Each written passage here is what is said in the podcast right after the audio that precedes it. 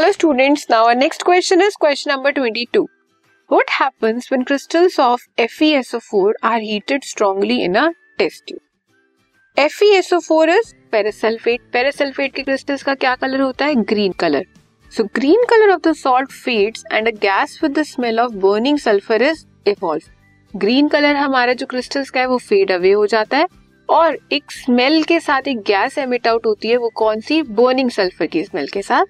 This is because ferrous sulphate crystals contain water molecules F E S four dot seven H two on heating ferrous sulphate crystals lose its water and anhydrous ferrous sulphate that is F E S four is form which is of white colour क्या होता है? Crystal का colour fade क्यों होता है? Crystal का colour क्या है? ग्रीन और उसका फॉर्मूला क्या है? F E S O four dot seven H two मतलब उसके अंदर सेवन मॉलिक्यूल्स प्रेजेंट है किसके? वॉटर के.